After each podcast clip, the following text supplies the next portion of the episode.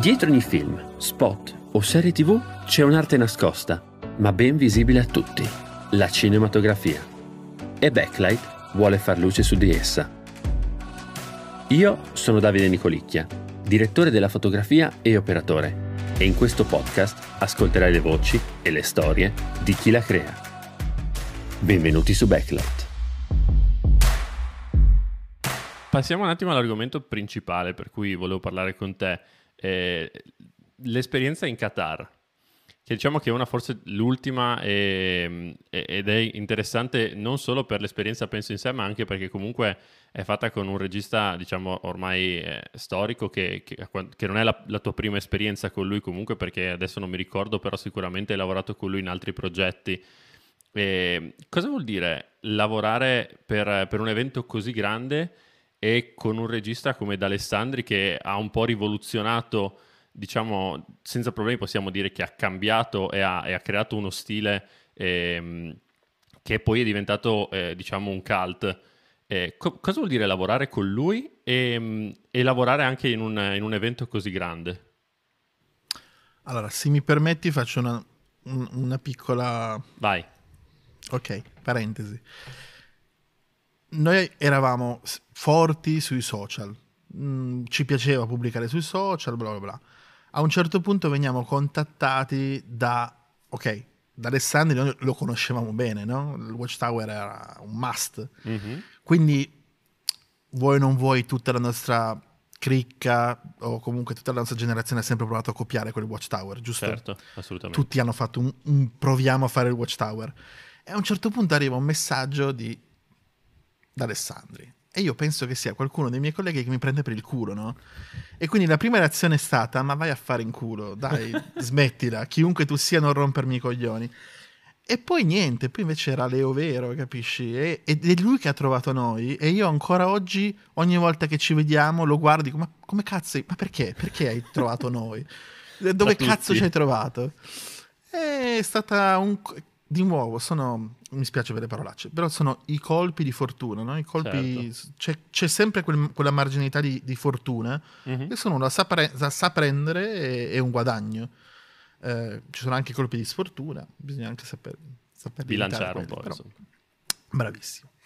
E, e quindi niente, ci chiama Leo nel duemiladiciannove, ci propone di andare a Cape Town, in Sudafrica, a fare un lavoro per Samsung. Allora io dico: ah, impossibile. E invece l'abbiamo fatto. E, e quello è stato il nostro primo, il primo lavoro internazionale. A quel punto lì, nel duemiladiciannove, io ho già deciso di cambiare, di non fare più il D I T, mm-hmm, eh, ma di perseguire solo la carriera del D O P, che è una cosa difficile, ma che dico sempre anche a tutti quelli che mh, conosco. Eh, l- tendiamo sempre a fare cento cose, cioè è giusto sapere di color, è giusto sapere come funziona un fuoco, è giusto sapere cosa fa un D I T, però devi darti un ruolo, secondo me, e perseguirlo bene. A Irene gli ho detto: vuoi fare la Steadicam? Fai solo quello. Magari non mangi per tre anni, ma fai solo quello, perché ti specializzi in una cosa e la fai bene, certo, solo così. Eh, Vito, il mio socio, fa solo Ronin, però penso che sia il miglior Ronin operator che abbiamo in Italia. Eh, Junior fa solo Trinity, e sa fare la Steadicam, ma fa solo Trinity, quindi cerchiamo di specializzarci, perché almeno in, se fai un, lo, un solo lavoro ma hai le competenze di tutto il resto, secondo me lo fai meglio. Poi è più difficile perché, per esempio, nel, loro sono dei fenomeni e io non sono così tanto fenomeno, non lavoro così tanto, mi piacerebbe lavorare di più, ci sono dei miei coetanei che fanno di più, ma vabbè, questa è piccola... Tagliala. La crimuccia. No, no, per dire che è difficile, ci sono tantissimi D O P, mm-hmm, eh, quindi eh, il mercato è, è enorme, però mh, questo per dire che nel duemiladiciannove litigo, con, litigo in maniera amorevole con eh, Roberto Forza, che è un D O P eccezionale, eh, che a un certo punto mi scuote e mi dice: tu devi decidere cosa vuoi fare, vuoi fare il D I T o vuoi fare il D O P? Io faccio: vorrei fare il D O P. Allora smetti di fare tutto e fai solo quello. Magari fai la fame un paio d'anni, però poi, prima o poi, capiterà la, la tua occasione. Se continui a fare un po' e un po' e un po', eh, non, la gente non crederà mai, a, cioè non capirà bene cosa fai o non ci crederà fino in fondo, no? Quindi prima credici tu e poi gli altri magari crederanno a te. E quindi decide di fare questo salto e, e arriva Leo, e, e con Leo è iniziata questa cosa. Poi, altra sfiga, capita, arriva il Covid e siamo stati tutti in un... negli ultimi tre anni abbiamo fatto cose strane. Certo. Non, abbiamo smesso di viaggiare, quindi nel caso di Leo per noi erano tutti lavori internazionali quelli, quindi per tre anni, per due anni se, non abbiamo più fatto cose con lui, e poi adesso per fortuna abbiamo ricominciato e speriamo di farne, insomma ci sono sempre tanti progetti, poi bisogna vedere cosa entra e cosa no. Certo. Quindi e l'esperienza in, in Qatar? L'esperienza in Qatar, l'es- mh, anche lì il lavoro in Qatar, eh, Leo aveva già lavorato per, per il Qatar facendo un, un, una sorta di Watchtower anche lì, e mh, in realtà non è stato chiamato dal Qatar, cioè noi siamo stati chiamati dal Qatar come cliente, il nostro cliente era eh, il Supreme Committee, ok, direttamente diciamo il re. Ma chi ha voluto Leo eh, all'interno di questo progetto era la FIFA. Okay. Quindi noi avevamo l'onere e l'onore di lavorare per il re, ma eh, per la FIFA. E l'altro grande vantaggio che aveva Leo era che gli era stata data abbastanza carta bianca. Cioè non era stato detto ci devi fare il video di questa cosa o il video di quello, è fai te un lavoro dei tuoi, no? Fai qualcosa di magico. Ti diamo tutto quello che vuoi, hai un mese di tempo, facci le richieste e tutto quello che possiamo darti te lo diamo. Sì, la budget non manca, quindi penso che non fosse stato un problema. Il budget non manca, in realtà là abbiamo, mancava un po' di personale, cioè mm-hmm. competenze. Ma dici il loco? Sì, sì, sì, sì. Okay. Eh, e non per niente alla fine siamo sempre noi europei o gli americani o comunque non so come definirci, ma questa parte del mondo che va spesso nelle altre parti del mondo, no? Sì, l'Occidente, insomma. L'Occidente, sì, come anche in Cina, no? Adesso st- i cinesi sono cresciuti, ma la, la prima generazione in grado di far cose è quella degli anni, la mia, cioè quelli mm-hmm. nati nell'ottanta. Prima dell'ottanta, mh, in, diciamo, la generazione de- di mio padre non era in grado di... Non ci sono grandi D O P o cose del genere, no? Sono, perché prima esisteva altro. In Cina esisteva altro e in Arabia Saudita non esisteva niente perché c'era solo, solo sabbia e... esatto, tutta la penisola, penisola arabica, mettiamola così. Certo. Quindi allora quindi più o meno ti, con... spiego come, sì. ti spiego come funziona lavorare con Leo, uh, come tutti i fenomeni, perché comunque siamo d'accordo che quell'uomo è un fenomeno, non ci piove, uh, perfetto. Ce ne sono tanti registi così, io ne ho conosciuti pochissimi, però so che esistono.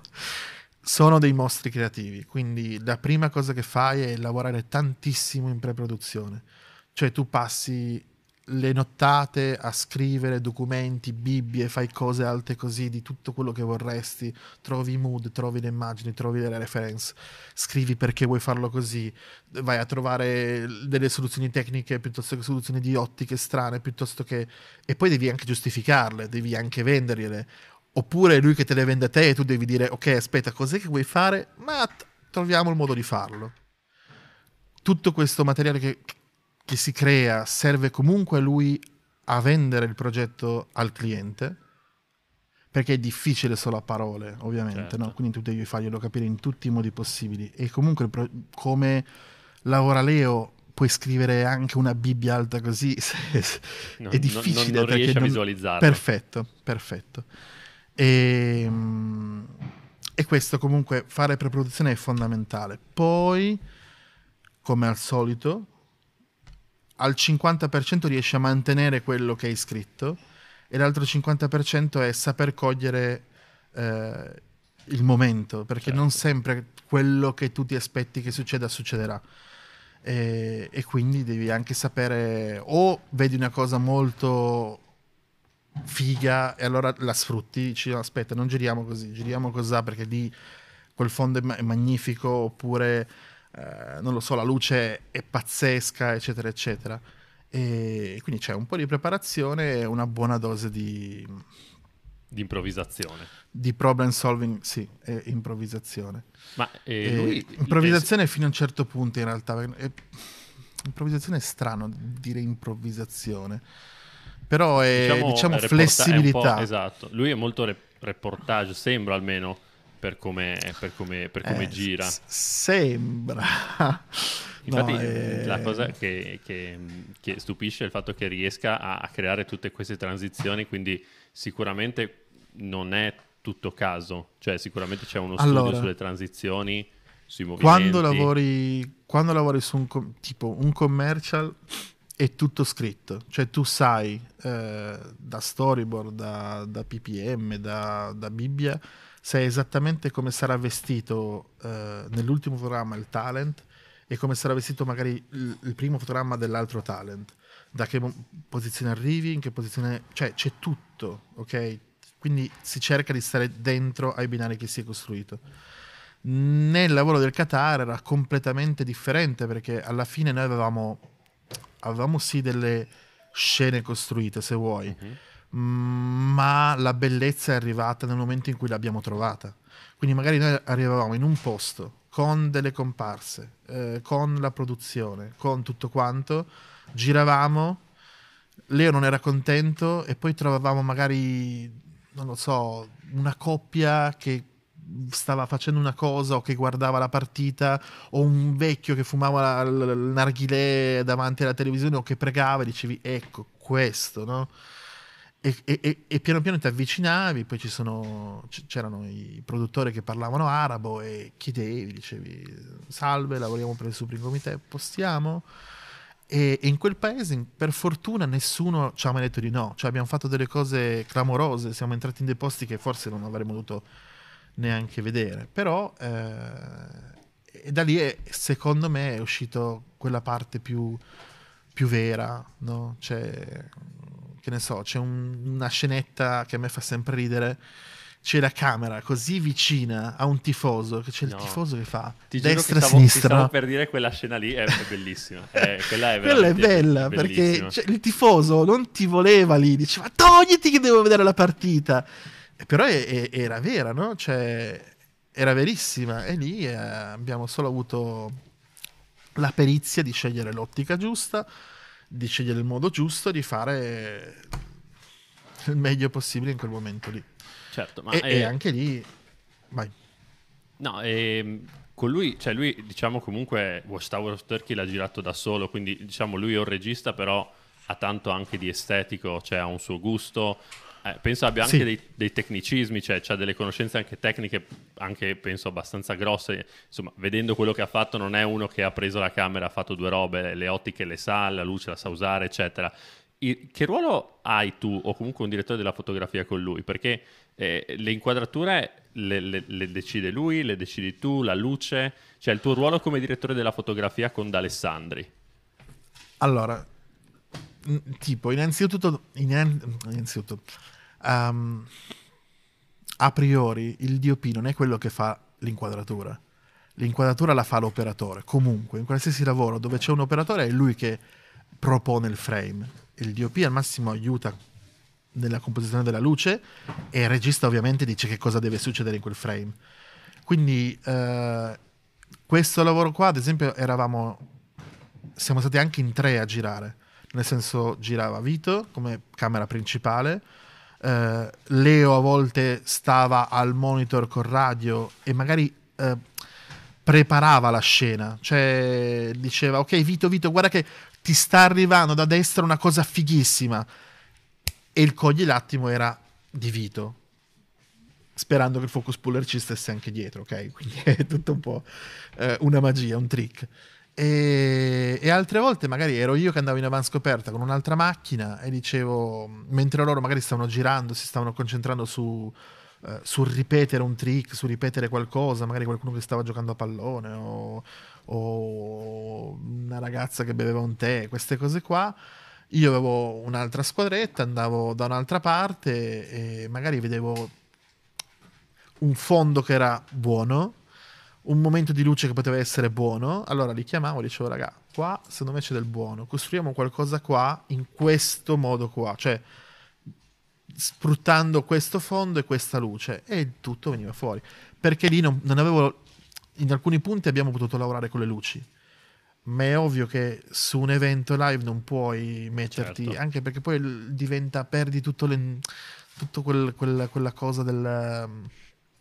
Sì, la naturalezza, la naturalezza della, della situazione, okay. Certo. Quindi noi avevamo delle luci, delle luci che magari accendevo quando c'era la partita, provavo a fare un, un riempimento da un lato, ma in realtà chi se ne frega, sono tutti davanti a, a, a un mega LED wall, quel LED, quel LED wall praticamente ti, ci dava luce, no? Quindi sì, sì, era solo stare, non piatti davanti ma magari laterali, stessa cosa allo stadio, cioè era trovare il, il, la cosa giusta. E poi Uh, per esempio Leo non lo freghi mai, perché lui conosce tutte le ottiche, si, si informa su un sacco di cose eccetera eccetera, però poi, come capita anche con altri registi, lui vuole la macchina pronta, ok? Quindi il tuo ruolo è anche sapere che filtri caricare in, cioè mh, sai che stai girando in quel momento. Le macchine vanno preparate, ci sono, certo. Per esempio noi non è che giriamo con l'otturatore o ci mettiamo dei filtri, e ci mettiamo i filtri per stare più alti possibili, ci siamo parati i Firecrest, no? gli, R gli R N D, perché sapevano avere tanta luce da gestire, e, e quindi anche lì sai, se sbagli filtro poi devi andare, o chiudere troppo, esatto, e quindi deve, diciamo che il trick era anche questo. Avevamo una squadra, avevo Uh, avevamo Quanti due eravate? ragazzi, ma mm, numero variabile tra una dozzina e una ventina, però diciamo che la squadra macchina da presa era costituita da, da due ragazzi, no, beh, da, da molti ragazzi arabi, mm-hmm. di cui però ci fidavamo un po' poco, perché non avevano abbastanza, non avevano, non avevano mai visto niente fino a quel momento lì, quindi era difficile. E poi erano, non avevano quel modo di fare nostro, mentre invece avevamo trovato due ragazzi turchi che erano, erano più abituati al modo occidentale di lavorare, quindi erano più pronti, no? Più soldato anche in quel caso lì. Quindi se c'era un cambio ottica, ti guard- cioè, anche lì era un, un, un incrocio di sguardi, cioè tu sei in uno stadio pieno di gente, con un casino assurdo, eh, non avevamo le radiocuffie come solitamente abbiamo noi, e quindi a volte... Okay. Ci guardavamo, capivamo che aveva bisogno di un grandangolo piuttosto che un tele, io mi giravo, cercavo lo sguardo e lo trovavo, questa è la cosa buona del, del, del, dell'aiuto. Ci capivamo su che zaino prendere, con, perché eravamo sempre tutti con, avevamo quattro cinque zaini, poi tra l'altro abbiamo girato anche in pellicola, quindi avevamo anche ah, un okay. S R due sedici millimetri, super okay. sedici a pellicola, quindi sì. ah, la, la, la anche locura, le ricariche, il, sì sì. E con sì, che sì, camera sì, avete no, girato no. oltre che, che abbiamo girato solo con le Z-cam. Solo Z. Ah. Sì, noi Quindi... vai vai. Abbiamo, abbiamo fatto una scelta di allora noi abbiamo lavorato con le Z-cam da sempre e, e secondo me è la macchina che più assomiglia a, a un Arri, ok? E abbiamo un Arri, però il problema dell'Arri è che era tutto più pesante. Tu non puoi entrare con un carrello dentro a uno stadio. Sei matto se lo fai, e quel lavoro era da fare con una macchina come la Comodo o come una macchina come, che ne so, la F X sei per dire, certo. Però quelle macchine a mio avviso non restituiscono la bellezza di un'immagine che restituisce una F sei della Z-cam, no? Uh-huh. Che ha un sensore meraviglioso e come color colorimetria e tutto il resto assomiglia tantissimo a quello che è la colorimetria Arri, e per di più la Z-cam ti mette dentro un ProRes antico e bello quattrocentodue H Q, che è la cosa più bella che possa, cioè il file più onesto che si possa produrre, no? Poi c'è anche l'H duecentosessantacinque per carità, ma il quattrocentodue H Q è onesto, cioè fino all'altro giorno le Alexa giravano così, certo. E ci hanno fatto film, pubblicità, ma ancora oggi le pubblicità spesso si girano in ProRes perché non si ha il tempo di fare sì, la conversione in R A W, Raw, certo. Quindi il ProRes è stabile da una vita, funziona e è, è, è buono. E quindi se tu puoi girare in sei K in ProRes quattrocentodue H Q è quello che ti basta per far tutto. Se vuoi un po' di slow motion scendi un po' a cinque K. Abbiamo di, avevamo una camera global shutter che è una sei, S sei G uh-huh. sì. con la G finale, quindi quella era la macchina a mano. Poi c'erano due F sei, una con un adattatore anamorfico, quindi abbiamo girato con eh, tutte le lenti ricamiciate da Zero Optics, okay, con davanti un adattatore anamorfico, anche quello ricamiciato, tutte cose folli di, di Leo che si trova in giro per il mondo. E, e anche quella, la scelta è stata, eh, avremmo potuto portarci un Alexa, ma magari il, non saremmo stati così ela- non elastici, però non così veloci, rapidi, mettiamola certo. così. Quindi la squadra era una squadra normale, eh, mm. ma il modo di affrontare il lavoro era, non dico videomaking, perché il videomaker è ancora un'altra cosa, però eravamo più leggeri, più leggeri certo. con più macchine, come se avessimo avuto due fondine di pistole, no? Cioè sparo con quattro pistole alla volta. Certo. Quindi non devo neanche fare il cambio ottica, faccio il cambio macchina, ho più mm-hmm. macchine già settate, pronte. Ok, adesso penso che ho bisogno del grandangolo, boom, cambio macchina, andiamo a fare delle cose ravvicinate dentro. No, aspetta, dentro non funziona perché se mi vedono cominciano a, a perdere l'attenzione sulla scena. Sì, sì, oppure comunque fare cose che non vorresti che facessero perché sono, vedono la camera. Ok, allora cambiamo, andiamo con l'ottica lunga e gli, stiamo, gli arriviamo da dietro, così prima che capiscano cosa è successo noi l'abbiamo già catturati, no? Uh, perché non tutti re- reagiscono, cioè se tu vai allo stadio, vedono una telecamera, cominciano a fare gli scemi, sì, sì, se sì. la sentono, sanno Penso cos'è qualcosa. E, e invece se tu vai dentro a un posto di preghiera, vai con una telecamera, si irrigidiscono tutti com- e non mm-hmm. fanno più nulla perché, oddio, cosa sei, un alieno, no? Cioè cosa ci fai qua? Quindi ogni camera, ogni strumento aveva il suo, la, il suo grimaldello per entrare dentro, dentro alla situazione. Poi a volte magari ci trovavamo così bene, capivamo che si poteva fare di più e allora cominciavamo a dire ok, scaricate le luci, scaricate gli stativi, eh, facciamo entrare la luce da questa finestra, no? Ricreiamola perché magari è brutta qua, allora non c'è il sole ma lo mettiamo noi. E, e quindi ci sono alcune scene che magari l'abbiamo girate all'imbrunire o a sole tramontato e in realtà sembrano di giorno, mezzogiorno, no? Certo. E, e lì il vantaggio è che hai tanta manodopera, quindi basta solo farli muovere, poi lì loro diciamo gli arabi sui comandi non scherzano, quindi poi una volta che l'arabo partiva partiva e, e niente, quindi abbiamo, abbiamo giocato con quelle cose lì, quindi trovarci nel posto giusto, cercare cercare di capire dove, dove anche magari all'interno dello stadio, dove era la, la parte dello stadio più, più folcloristica, no? Quelli che ti avrebbero regalato un'emozione in più.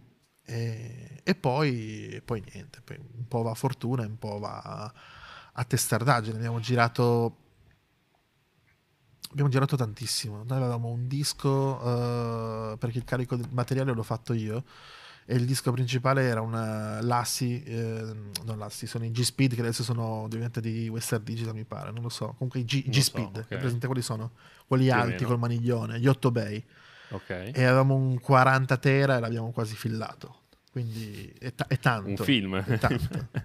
No, di più di un film, perché forse un film ce lo fai stare in un po' meno, e, e però, cioè, tante macchine. Certo. E poi abbiamo, avevamo anche la pellicola, no? Cioè, non ci facciamo mancare nulla. Poi la pellicola, di nuovo, non sei sicuro eh, di, di, di quello che succederà, quindi fa, Beh, cosa fai? Lo fa, giri in digitale, lo giri, giri in pellicola. Sì, sì, sì, certo. E, certo. E poi magari, mh, sì, per assurdo, tipo, il digitale viene meno prima, quindi, che ne so, un tramonto lo facevi prima in digitale, mm-hmm. col sole un po' più alto. E poi quando c'era l'ultimo pezzo di tramonto che il digitale ormai non lo, per- lo perde, non ce la fa, certo. Lo facevi in pellicola. Quando abbiamo visto i provini della pellicola ho detto boh, che, che, che pellicola fantastico. Avete usato? Abbiamo usato Kodak cinquanta ISO e quindi cinquanta D e duecentocinquanta D, okay. Tutte daylight, quindi mm-hmm. cinquemilaseicento. Sì. Eh, perché l'illuminazione degli stadi era comunque LED cinquemilaseicento, era tutta mm-hmm. luce sì, cinque sei, sì. E cinquanta ISO perché così potevamo filtrare meno e vedere meglio, certo. Perché se tu filtri passando attraverso lo specchio tu vedi filtrato, certo. Quindi cominci a far fatica a capire cosa stai facendo invece, certo. Con la cinquanta ISO, e poi la cinquanta ISO è una grana piccolissima mm-hmm. che, che c'è, è magica ma non è così importante perché su Super sedici la grana è grossa comunque, no? Mm-hmm. Quindi ridurre la grana del Super sedici secondo me Poi vabbè, abbiamo, ci siamo confrontati anche con uh, vecchi D O P, ognuno ha detto la sua, poi abbiamo fatto le scelte nostre, secondo me le abbiamo fatte, come l'abbiamo sempre, giusto. Come sempre. Ma, ma sì, nel senso,